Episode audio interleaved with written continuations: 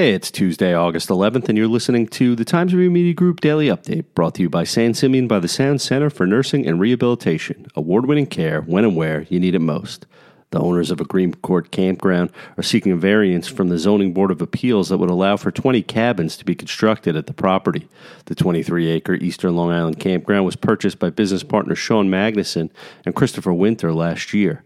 Since taking the helm, the new owners have spruced up the campground's recreation facilities, adding outdoor movies and archery, as well as safari glamping tents to the property. They are seeking a special exception and size variance from the ZBA to remove 30 tent sites and replace them with 20 504 square foot cabins. Town code currently restricts the cabins to measure a maximum of 450 square feet. A proposal to build a car wash on the southeast corner of Route 58 and Pulaski Street Extension ran into some opposition from neighbors who fear it will increase traffic on Pulaski Street at a Riverhead Planning Board public hearing last week. The proposal has been reduced in size from an earlier version, which also included a restaurant and retail stores. Now it's just a self service car wash, but neighbors think it's not a good fit. The proposal is west of the Riverhead Bay Motors and would have entrances and exits on Route 58, Pulaski Street, and Pulaski Street extension. The proposal calls for an existing residence owned by the Wilson family to be demolished to make room for the car wash. An existing car wash exists at the Mobil just west of Pulaski Street extension.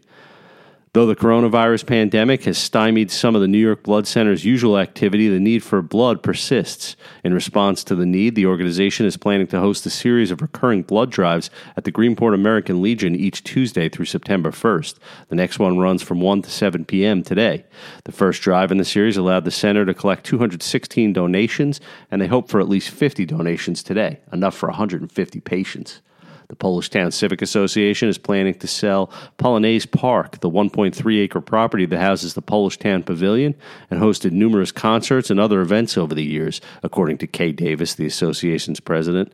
And while this year's Polish Town Fair was canceled due to COVID 19 concerns, Ms. Davis said the nonprofit association is already planning next year's festival.